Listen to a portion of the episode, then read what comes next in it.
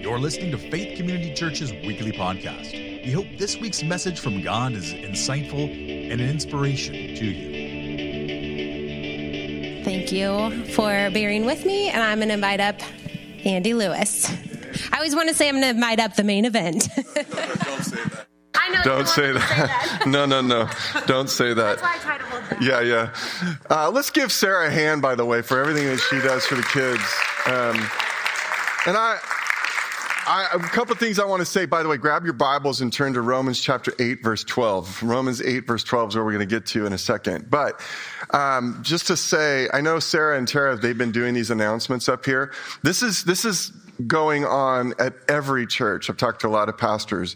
We're all still kind of in this sort of pandemic hangover, you know, and so it's hard to get people back out. And there's a lot of people who've moved away and things like that to rebuild and regrow a team committed to ministry to kids and stuff like that.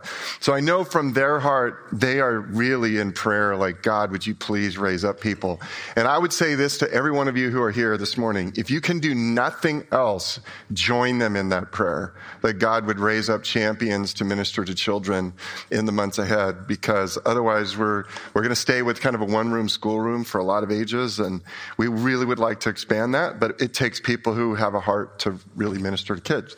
Another thing I want to say about giving is last month we did not quite make our budget, but here's the funny thing. We made our quarterly budget and we went over it. So you know how the deal is at our church is that when FCC over over gives for a quarter, the elders take 10% of that and we say, let's give it somewhere. So 10% of the overage, which was about $4,000, yay Jesus, right? For an overage of $4,000. We decided to take 10% about about $400 and we committed it to one of our missionaries, the Dominguez families, who's working with Afghan and Syrian refugees as they're coming to the United States. And so we sent $400 to Hope Tribe for one young man who is in desperate need of legal help. And within the next week, he was going to need like $1,500. So we said, here you go. Get the legal help. Get what your family needs. And it's all because you gave faithfully and consistently. So again, yay Jesus on that. Are you guys awake today? Yay Jesus. Woohoo. There we go.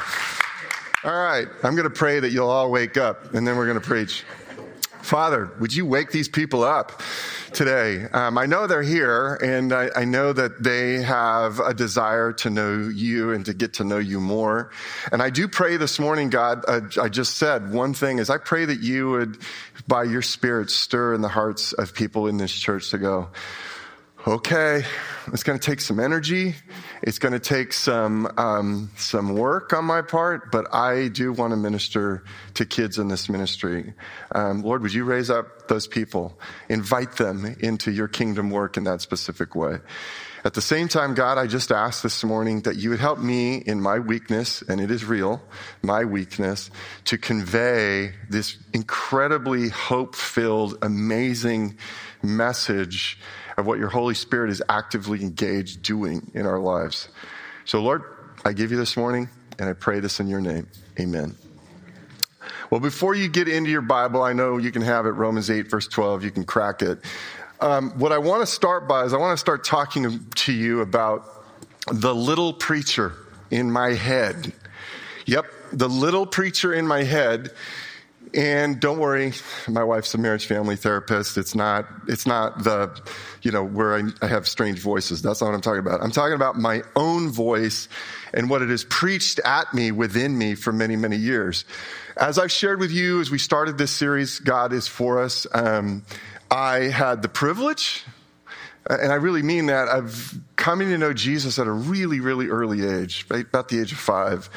And I knew from the very earliest age that I was saved because of God's amazing grace. But being safe with the assurance that I'll get to be with Jesus forever in heaven is not the exact same thing. Being safe is not the exact same thing as being sound as a whole and healthy human being. You know what I'm talking about? Safe and sound are not necessarily the same things. And so, for years, the little preacher in my head would preach at me these daily little mini sermons at me, um, so things would happen like when I would sin, the little preacher in my head would say, Why did you do that? Again, Lewis. Now it's the time to try harder to do better, to get that much better, to get better. When I would fail at an activity that I thought I should do better at, because I always had high expectations of myself, when I thought I should do better, the little preacher in my head would say, What was that? What is wrong with you? When I would fail at, at, at an activity, that would happen. When someone would bring up to my attention some shortcoming, because I'm human, and sometimes people reveal your shortcomings when you're human, uh, at work, at play, in a relationship, whatever it was, when that would happen, the little preacher in my head would preach, Wow, wow, you have a long way to go and a lot more work to do.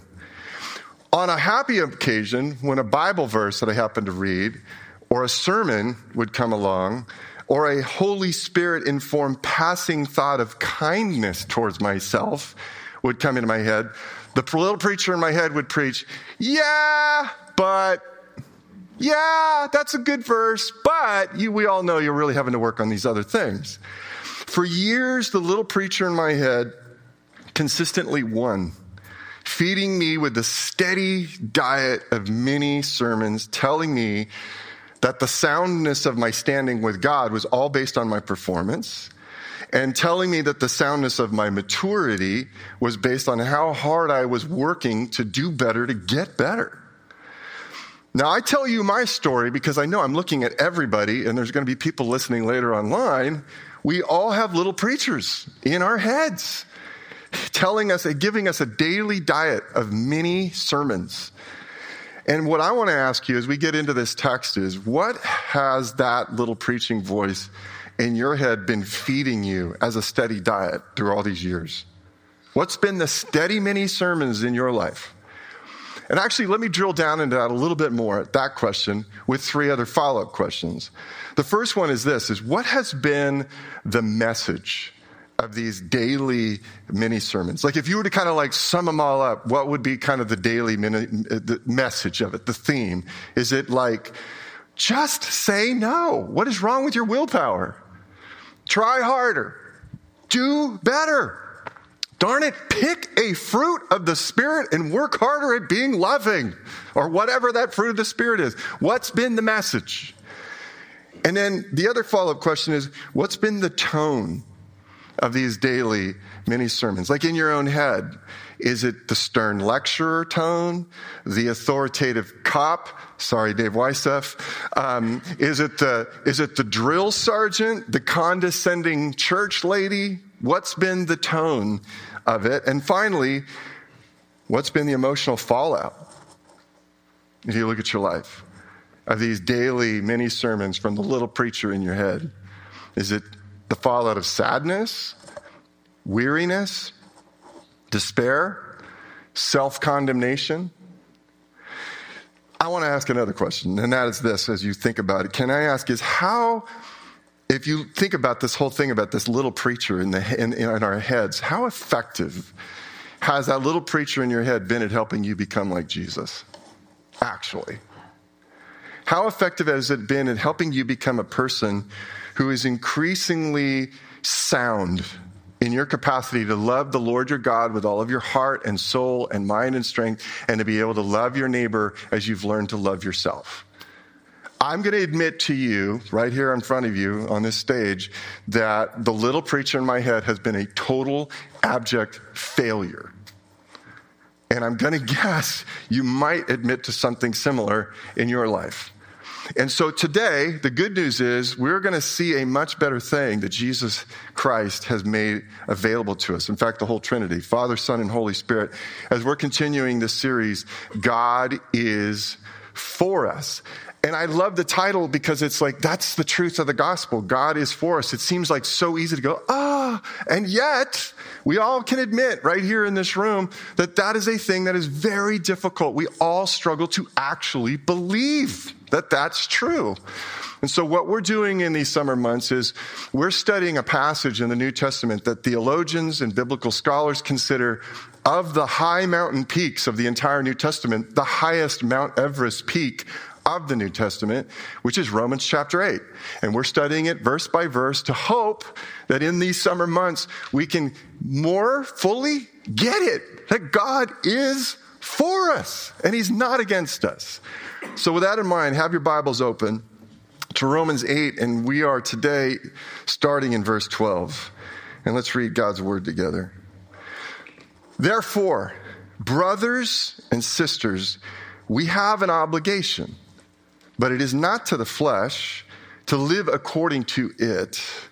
For if you live according to the flesh, you will die. But if by the Spirit you put to death the misdeeds of the body, you will live. For those who are led by the Spirit of God are the children of God. The Spirit you received does not make you slaves so that you live in fear again. Rather, the Spirit you received brought about your adoption to sonship. And by Him we cry, Abba, Father. The Spirit Himself testifies with our spirit that we are God's children. Now, if we are children, then we are heirs, heirs of God and co heirs with Christ, if indeed we share in His sufferings, in order that we may also share in His glory. This is God's precious word. Look, God is so good to us. This passage starts with the word, verse 12, therefore. And we learned early on, right? When you're studying the Bible, you see therefore, you ask yourself, what is it there for? As in, what is the fuller context that's happened right before the word therefore? And it's telling us, okay, slow down for a second and try to recall what you've learned so far. And for us, that goes back two weeks when we studied two weeks ago in Romans chapter 8. What it helps us remember is that remember there's this sense that we sometimes have as we come into being a christian. It's like okay i'm a christian now. I have my, my laminated pass or my qr code to get past peter at the pearly gates and i can get into heaven and i've got the, the gated community thing. Meanwhile here in life I have to do this all on my own. I just, I guess I'll just keep doing what I all know to do. And that what we studied was, the context is, is that God's like, no, you're not all alone in this life. I've given you a thing called a person, the Holy Spirit. And the Holy Spirit has willingly invaded every believer's life in order to help us have a life that goes on from now in the brokenness of this world into the world that won't be broken anymore. That's the whole context where Paul says, therefore. And then he says this knowing this, Paul says, we have an obligation. Ah, I hate words like that in the Bible because when that happens, the words obligation and obey and stuff, I'm just going to tell you now, the little preacher in my head starts firing. And I don't know about you, but the instant you hear the word obligation, the next two verses start to sound like the little preacher in most of our heads. Like, I'm, I'm just going to read, put it up on the screen. It sounds like this. It sounds like when he says obligation, we have an obligation, but it's not to the flesh. And I want to give it a southern accent. I'm sorry, but that's because of the voice that's in my head. I won't do that. But it's not to the flesh to live according to it, for if you live according to the flesh, you will die. When you hear obligation, I'm just admitting this to you. I'm sorry, but this is what happens to me when I read these things. Like when you hear that, that's what you think. But here's the thing that's actually happening. When it's actually intended to be heard as an encouragement to tell us, here's my translation of verse 12.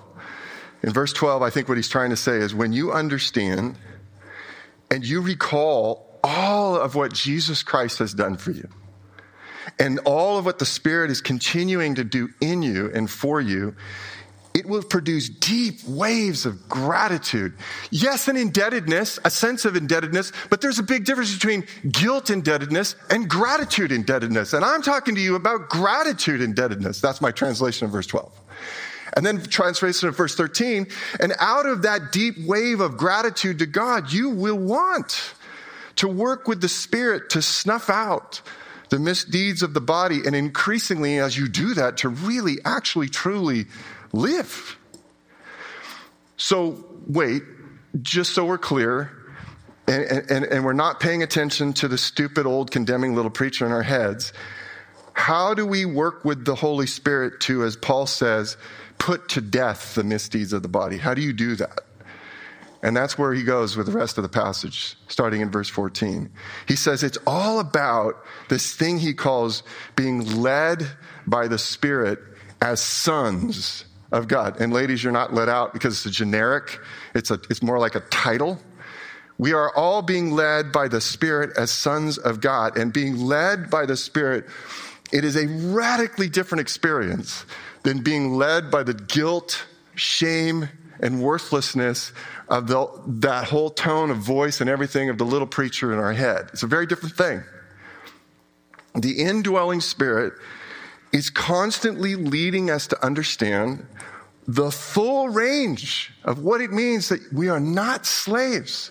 We are, Paul says, sons, or he says we're adopted into sonship.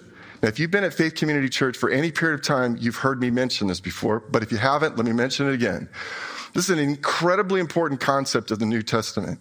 Sonship is the Greek word huios. And if you want to impress your friends, write it in your Bibles. Transliterated, it's spelled H U I O U S. Huios. And it is the Greek term for something that was a common legal practice in the days of Paul when he was writing the New Testament. It's called adult placed son adult placement adoption, not adoption of babies. That's what we're used to, children and infants. That was not happening in that culture. What was going on is Paul's talking about this common Near Eastern practice for wealthy and or powerful couples who didn't have children would say, we want to carry on our family name, our family business, but we don't have heirs. So what they would do is they would adopt sometimes slaves from their household. They would legally adopt them, adults, or a military commander, or a dear friend, or a child of a dear friend. And what they would do in this is they would bring them in legally, they would pay off all of their debts, they would give them legally their family name and all of the assets that their family had in their family as well as in their business. And then they would entrust to this adult adoptee the family business. We trust you with this business. And even after we die, you can carry it on. You have our name, all of our assets, all of our resources. This happened all the time. And what Paul is doing is he's saying, I want you to track with this is that the spirit inside of us is preaching that every believer is an adult placed son in the family of God. And it doesn't matter if you've earned it or you think you should be in that position. God puts you there anyway. That's your position in the family of God.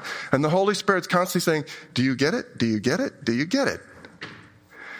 And the Holy Spirit's constantly leading us to understand and engage these privileges as adult play sons. And the daily sermon that the Holy Spirit is preaching is that God has graciously given us and I'm just going to give you a list of the things he mentions in these verses. God has graciously given you and I security. Our child parent relationship with God now is never one that's defined by fear of losing the relationship.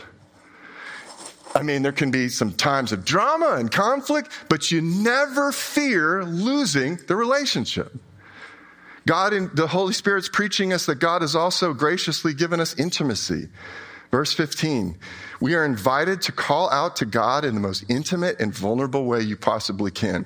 Abba is like in our English language of dada, of what an infant guttural speaks out in the safety and embrace of dada.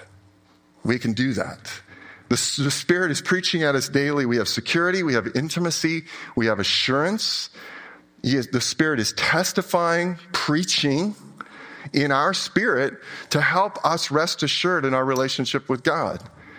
In addition, the Holy Spirit's preaching that we have an inheritance, that we actually have a share in the entire future inheritance that Jesus alone has earned. We haven't earned it, but we have a share in it. It is being given to us as a gift. It's preaching to us that we also have discipline that we share in Jesus' suffering any time we suffer. And you don't get through life without having some moments where you suffer. And we go through it knowing because the spirit of what the spirit's preaching inside of us that pain is not a punishment from God anymore. We never have to take pain as punishment from God. That is never what is actually happening. But it's actually a reality of life in a broken world, but it's still a reality of life that God comes right alongside of us and he has the capacity to discipline us and refine us and to do something redemptive for us in it. And finally, the Spirit preaches at us that we have been graciously given capacity. We are being shaped to share, it says, in God's, Jesus' own glory. Now, when you and I read glory, we think, oh, so I'm going to shine like a star, like Jesus shined on the Mount of Transfiguration. Is that, is that, no, that's not what it means.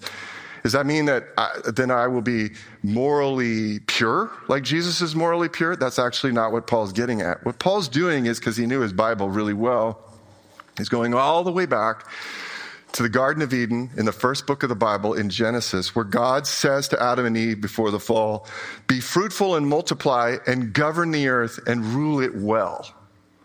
Like, you're my ambassadors, rule this kingdom that I've made for you and rule it well. I'm trusting you with that. And what Paul is doing is he's going back and referencing in the Garden of Eden, that was considered to, bear the glory of God, to rule well. And Paul is saying that the Spirit's constantly preaching at us that you still have the capacity to take up your vocation as a human being again, to be a healthy and whole representative of God, to rule his creation well.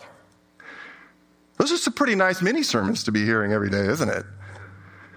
So, as a believer is led by the Spirit's ongoing sermons, that we are sons, we have assurance and intimacy, we're holding an inheritance, we have discipline, we have a capacity to rule well. When we do that, it makes us more eagerly engage the profound and radical realities of our relationship with God.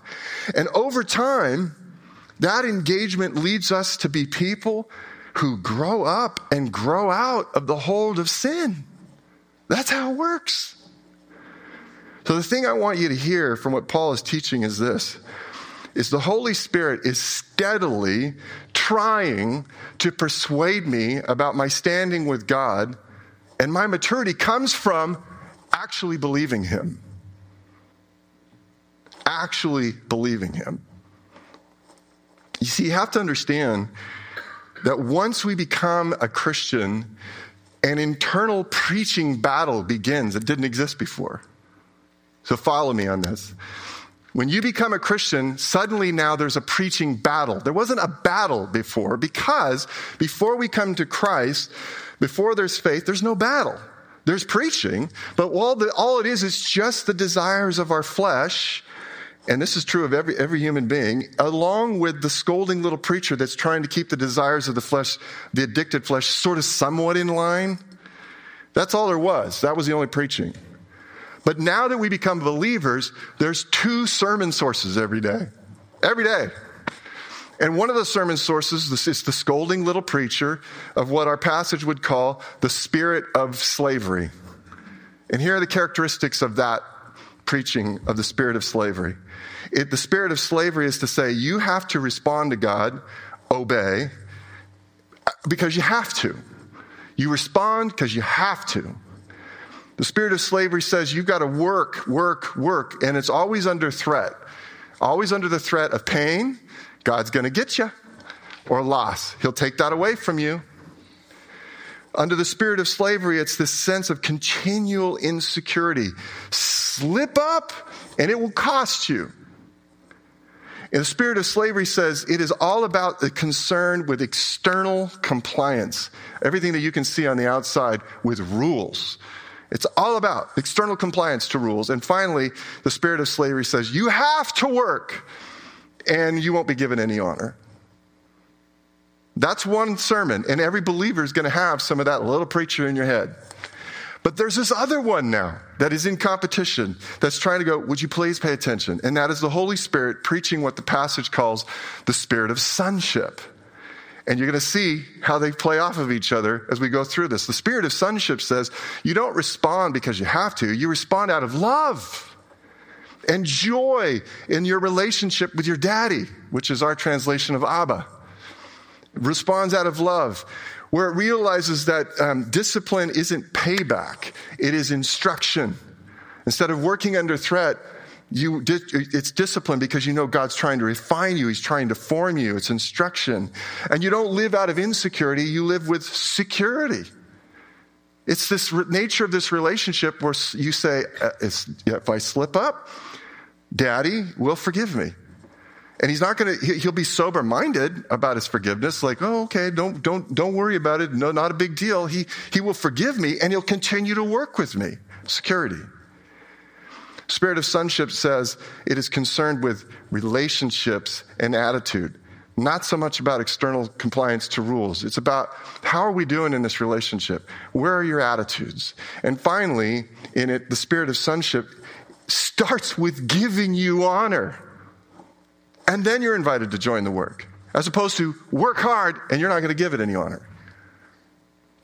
Now, as we look at these two sermon sources, know that every believer is invited to truly believe the constant drip, drip, drip of the daily mini sermons of the Holy Spirit.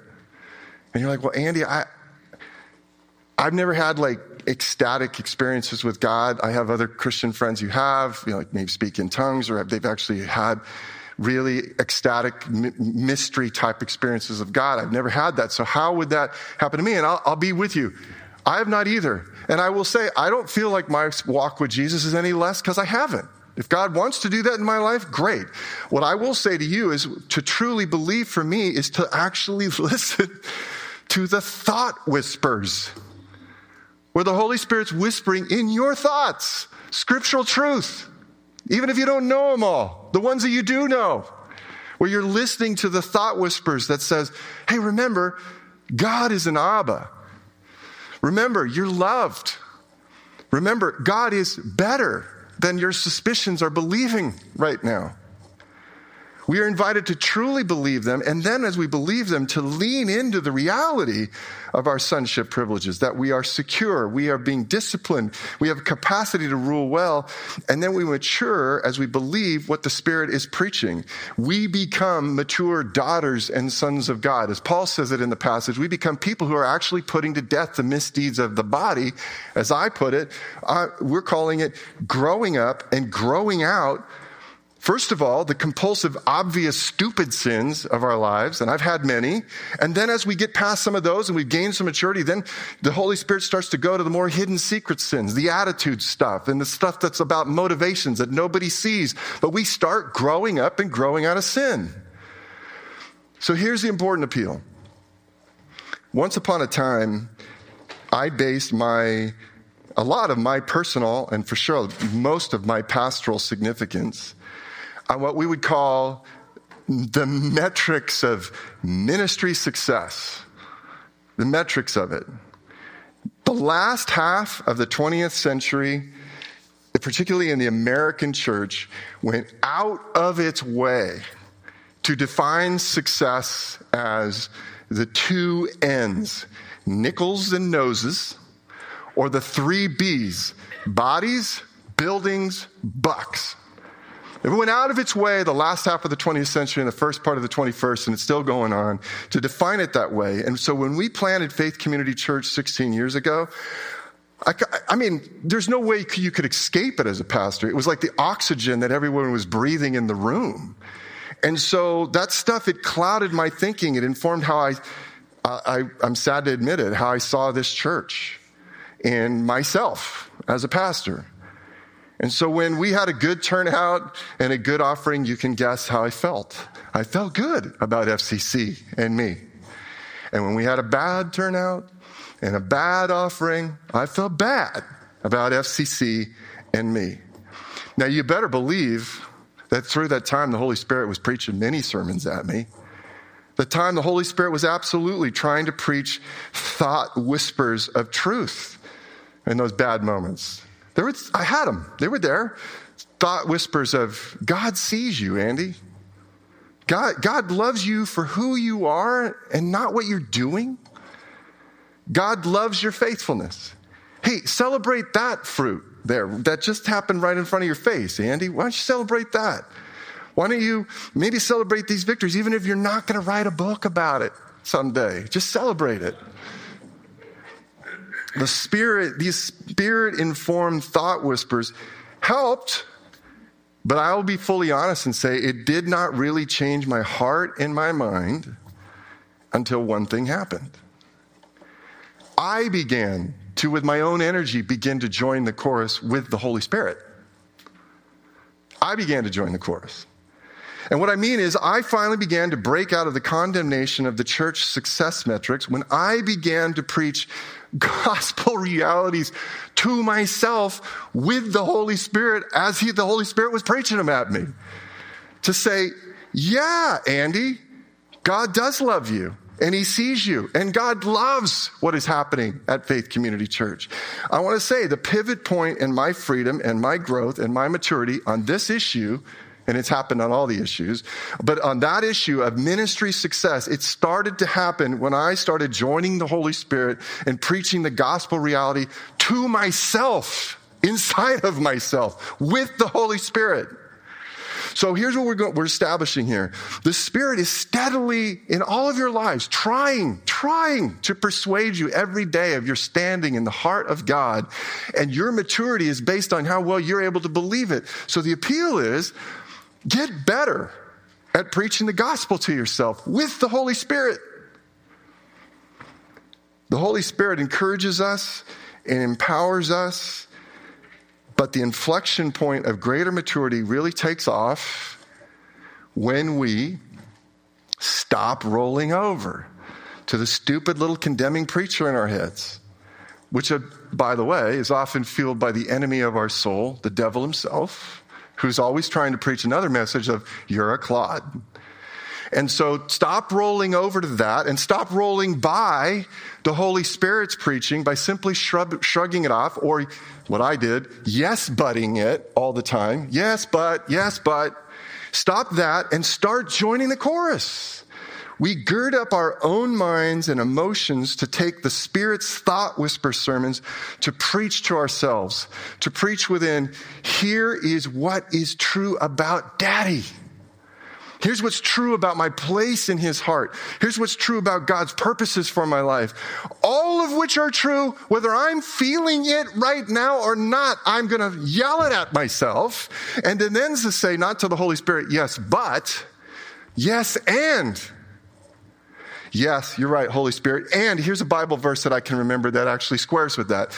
Yes, you're right, Holy Spirit, God loves me. And I remember John 3:16. Yes, and I love how the worship band Rend Collective took this very deeply foundational spiritual truth and put it into a song that sticks in my head when I need it. It's one of their songs, it's called Nailed to the Cross. And here's what they sing. They say, when I stand accused of my regrets and the devil roars his empty threats, I will preach the gospel to myself that I am not a man condemned, for Jesus Christ is my defense. And the chorus says, My sin is nailed to the cross. My soul is healed by the scars. The weight of guilt I bear no more. Oh, praise the Lord. Oh, praise the Lord. I will preach the gospel to myself. It's true. We clap our hands not for how well somebody may have been on pitch. We clap because you and I need to face the fact and preach the good news to ourselves every day.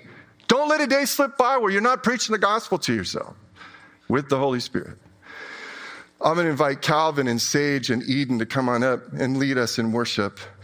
And I hope you're going to sing louder with the Holy Spirit. I hope and pray that you're going to be able to take what's been preached and to begin to take some of these pieces and integrate it in how you live your life because Today could be an inflection point for your life where you, it's an inflection point of walking in greater freedom from flawed thoughts and pursuits to, as Romans 8 says it, to be a person who, this is the inflection point of freedom from the misdeeds of the body.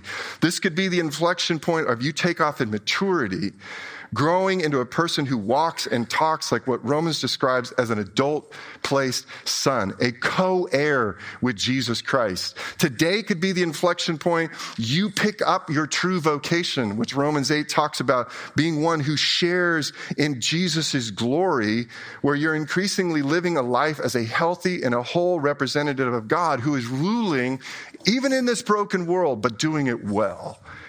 This could be the day. The Spirit is steadily trying to persuade us about our standing with God, even in this sermon. And your maturity comes from actually believing it. Can I please ask you, step it up in your own life to join the chorus with the Holy Spirit to preach the gospel to yourself? Let's pray. God, thank you for the gospel. Thank you for the good news. We are made of flesh we have our flaws. We are being made, we've been made whole, we're being made whole, and someday we'll be permanently made whole. We're in this journey, this adventure. It's epic, and you're with us. And God, I just ask that you would bless everyone who's heard this with a movement forward in the nature of what the gospel actually means to bring about greater freedom and greater wholeness and just greater love for you and the world. And we pray this in Jesus' name. Amen. Thank you for listening to this production of Faith Community Church in Santa Cruz, California. To visit our complete archive of sermons, to learn more about FCC, or to view our live streaming services, please visit us online at santacruzfaith.org.